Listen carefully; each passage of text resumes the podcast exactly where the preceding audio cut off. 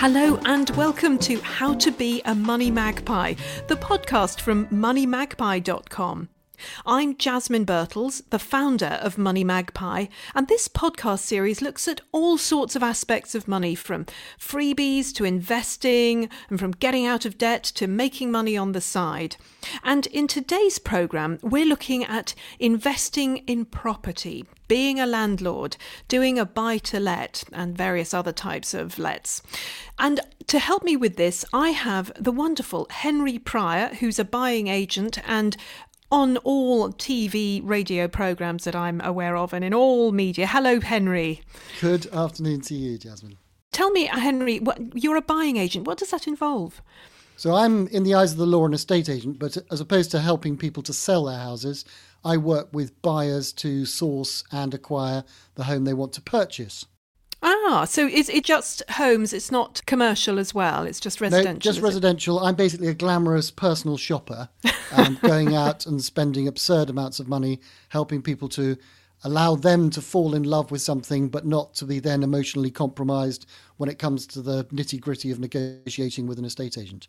Oh, nice. So you do the actual negotiating and, and get them a really good deal. Correct. And we have Shannon Hall from lettingaproperty.com. Hello, Shannon. Hello, Jasmine. So, Shannon, explain to me what does lettingaproperty.com do? So, we're a platform for self managing landlords who want access to Rightmove, Zoopla, Prime Location in order to advertise their property. And the full support from all the legal documents, collecting the rent, even paying a landlord's rent every month if tenant does hit a financially difficult situation. So, Shannon, what do you think is the situation for buy to let at the moment from, from what you're seeing coming through your website? Well, I still think landlords are investing. I'm finding actually that a lot of first time landlords are coming on board, people that, you know, are keeping their current home, renting out and looking to purchase and move elsewhere. So I do think that there's still a lot of people looking to invest in buy to let at the moment. Um, when you say invest, are we talking in cities or outside? Because there seems to be um, a general move out of the cities in the countryside and, and in the suburbs as well. Are you seeing the same when it comes to landlords, or are they going into the city and thinking, oh, good, you know, there's some nice bargains to be had here? Obviously you're finding a lot of people at the moment you know they want bigger space they're working from home schooling the children also wanting out outside garden space. You're getting those landlords that live in the city at the moment looking to explore other avenues and move away. So they've got their homes that they are looking to rent out. There's been a mm. big drop in rent. Obviously house price have dropped as well. But rents have just been so high for so long in inside london I suppose rental prices coming down obviously it will affect affect the sale prices as well. But on average, outside of London, you know, it's a complete, completely different conversation, really. House prices are high, rental prices have increased as well, and they are they're going like hotcakes. They really are. So, Henry, you, you operate for buyers. Are you finding that people are asking you to look for bargains in cities, or is it the same as everybody else? Is everybody going going out of the cities into the countryside and into the suburbs? Well, I think that um, inevitably there's a broad spectrum of people looking across all sectors. There has been a marked change in appetite for what people are looking for over the last 12 months as I'm sure there will be over the next 12 months. We're clearly not through this by mm. a long shot, and it will be fascinating to see how people are going to view the vaccine going forward. Are they going to put it on like a suit of armour, and are they therefore going to be content to go out and join crowds again in restaurants, in theatres, in cinemas? Are they going to be happy to get in an aluminium tube with 300 complete strangers and, uh, and fly for two hours to Magaluf? What are people going to be doing when it comes to the risks they're prepared to take? I, I think we've had numbers out this morning uh, looking at latest da- data on the English Housing Survey. Number of tenants has fallen by nearly mm. half a million.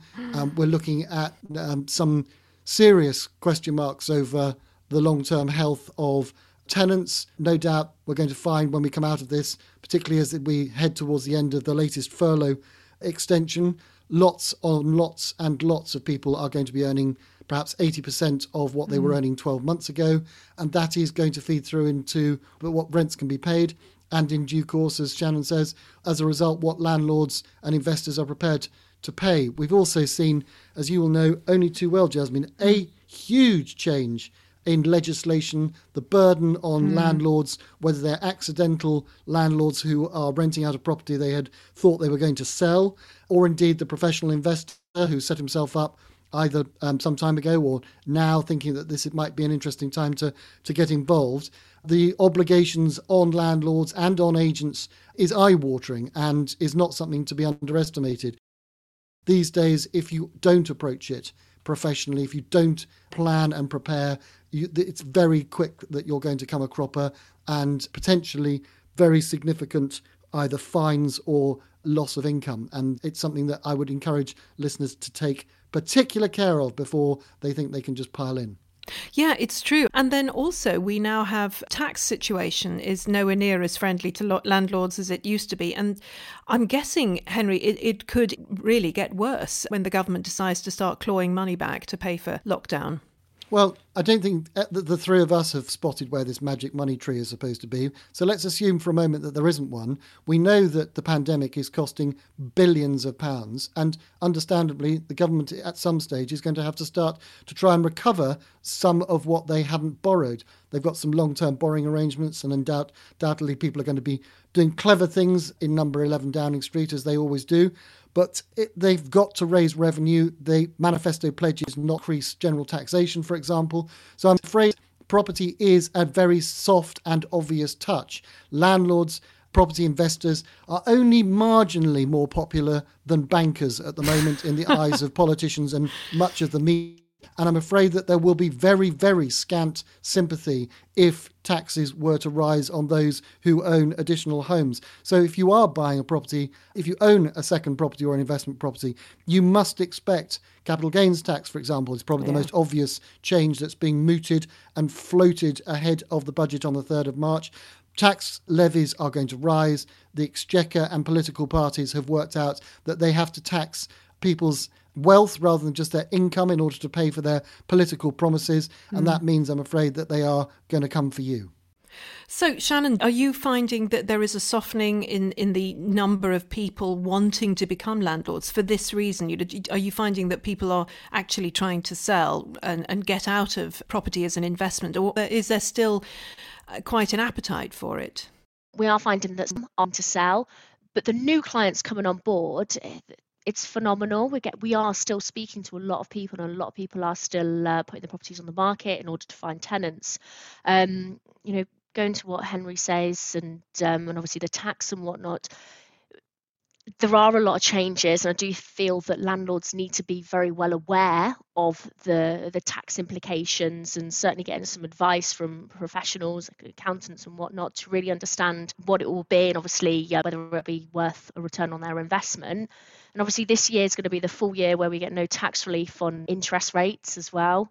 So that's probably going to have quite a big hit, especially for the higher rate taxpayers. I just think it's obviously quite important for people, let's say, starting off, that they are well aware that they're not just looking at how much it's going to cost, but obviously the the extra 3% stamp duty that is still in place, even with the stamp duty until the 31st of March, which probably not many people are going to benefit from now if they're only uh, if they're only going out. It's uh, it, it, it's uh, probably not going to happen. But it's it's just being well aware of all of the costs and understanding what does need to be paid. And like you said, Jasmine, you know, all of the mandatory legal certificates that go mm. along with renting it, it is a minefield and it is really important to understand that you know exactly what you need exactly what documents you need to serve, what needs to be mm. signed.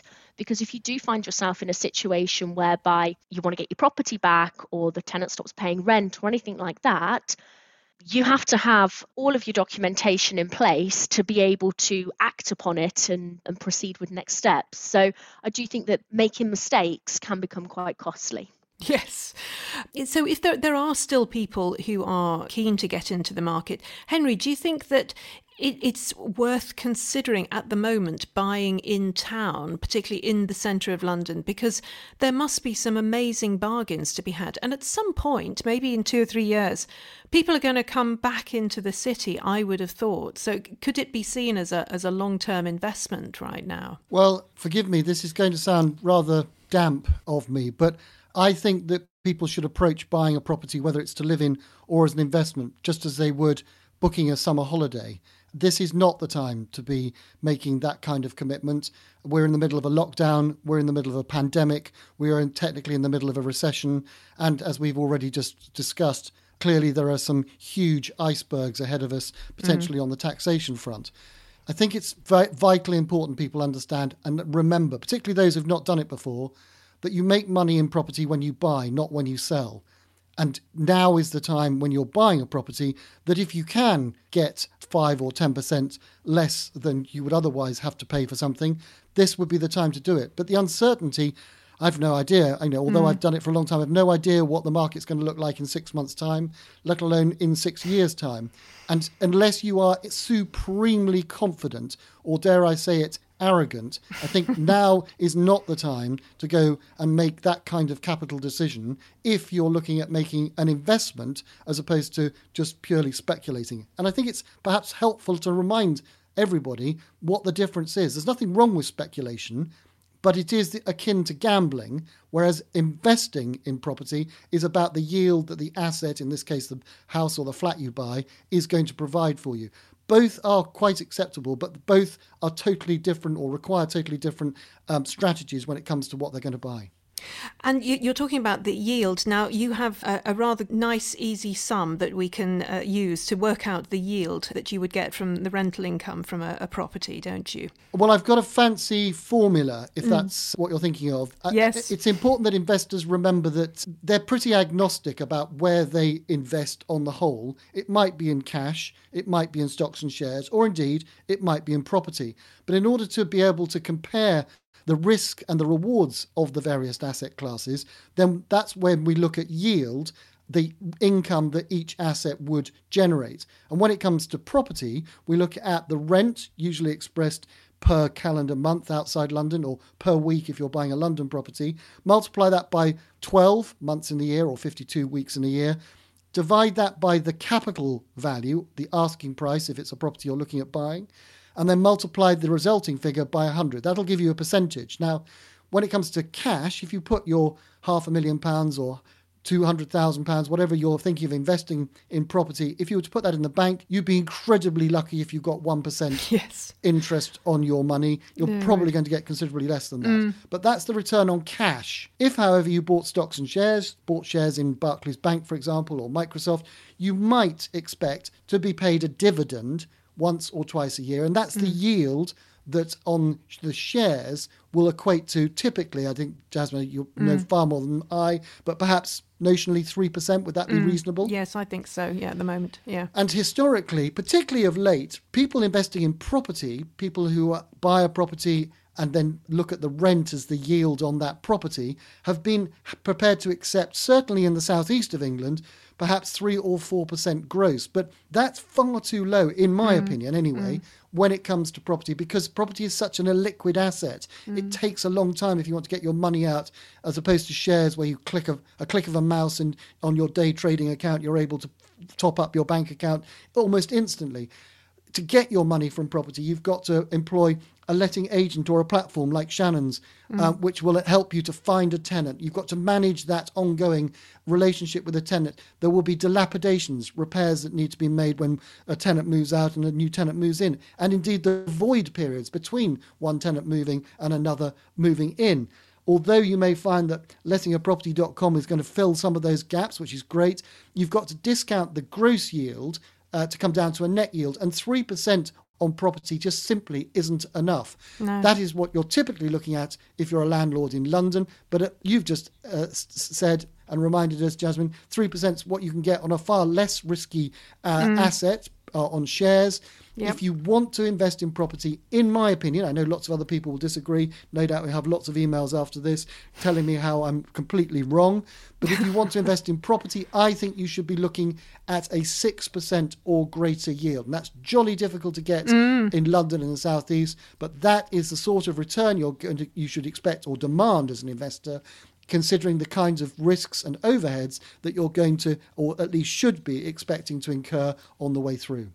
Well, exactly. But the big question, as you say, is where do you get that 6 to 7%? Is it up north? Is it Wales? Is it. Well, you can get 6 um, or 7 or 8 or 9 or indeed double digit yields in Newcastle, for example, in some northern cities, not because the Geordies are, although they are indeed much nicer and happier people than us grumpy Southerners, um, they're not. Uh, you get a bigger reward because, bluntly, you're taking a bigger risk the reward you're getting in the shape of a 10 or 11% yield reflects the fact that tenancies may not be as robust. There's a good deal of employment in the state sector, government employees, for example. Employment prospects aren't necessarily as robust as a landlord might wish, and therefore landlords demand a greater yield because they're taking a greater risk in areas away from London where traditionally those landlords will get those kind of re- returns. And of course, we've got all sorts of, of different types of lets. I mean, Shannon, I, do, do any of your people let to students, for example? I mean, that must be a, a, what what used to be a nice, solid way to, to rent has suddenly become very problematic. Absolutely. I mean, going with what Henry says, the 6%, that's certainly uh, what I recommend when I speak to landlords, and, and that, that's sort of the base that, that I go with. Purchasing and obviously investing in uni accommodation and, and uni house does generate a high yield for buy to let investors.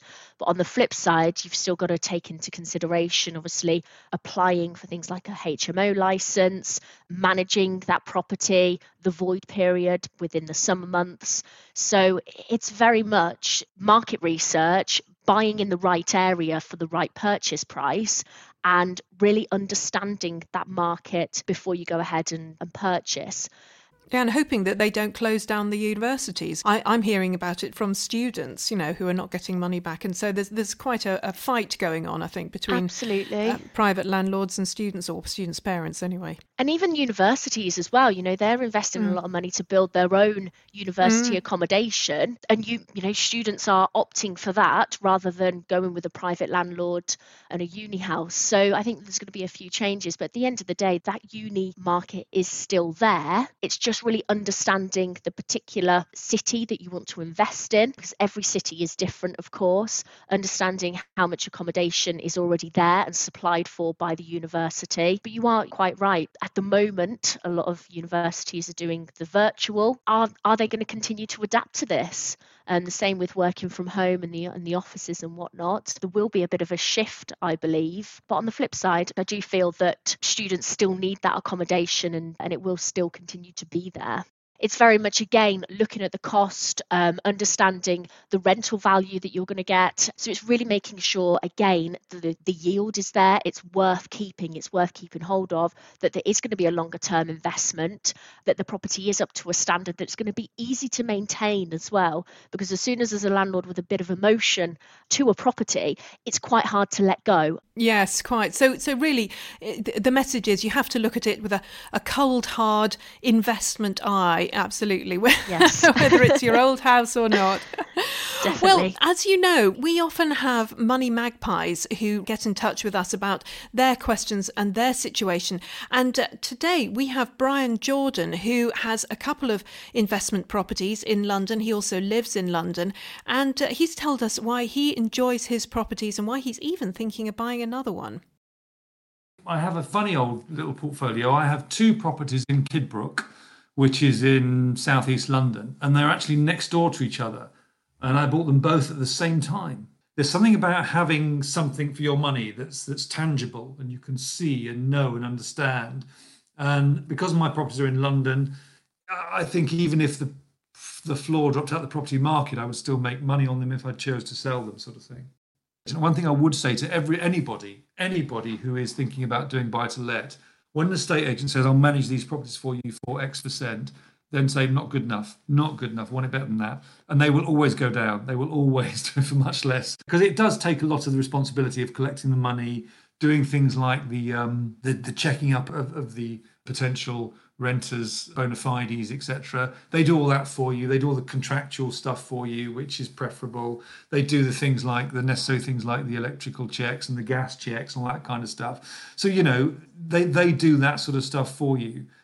I would say when you look at location, think about why you're looking at that particular location. But also, I think I think when you're talking about location, don't just go, okay, if that's a good place because it's a good place to be or whatever. It's worth looking at the, what you want from that location and what's happening in that location going forward. I think that's really important. And also, uh, do look at the hard sums of, you know, is it worth my while? Uh, and be realistic about what those rates what what those rates will be. But but you can get some very very good rates, and that will continue for some time. The interest rates are going to stay low for some time, given coronavirus and the way the economy will need money to be circulating. So, Brian has two properties very close to each other in South London, and he's thinking of buying another one, possibly in a similar area. Henry, do you think it's a good idea to do that, to buy properties in, in the same sort of area? I mean, th- that must be easier to get to and sort out if there are problems the advantage for Brian is that he knows that area and he can make a more informed decision as a result. If you've got something that's working, as they famously say, if it ain't broke, don't fix it. So if it's working and he can still make it work going forwards, then why move? It's much easier to manage your portfolio in one place. Yeah, it certainly is.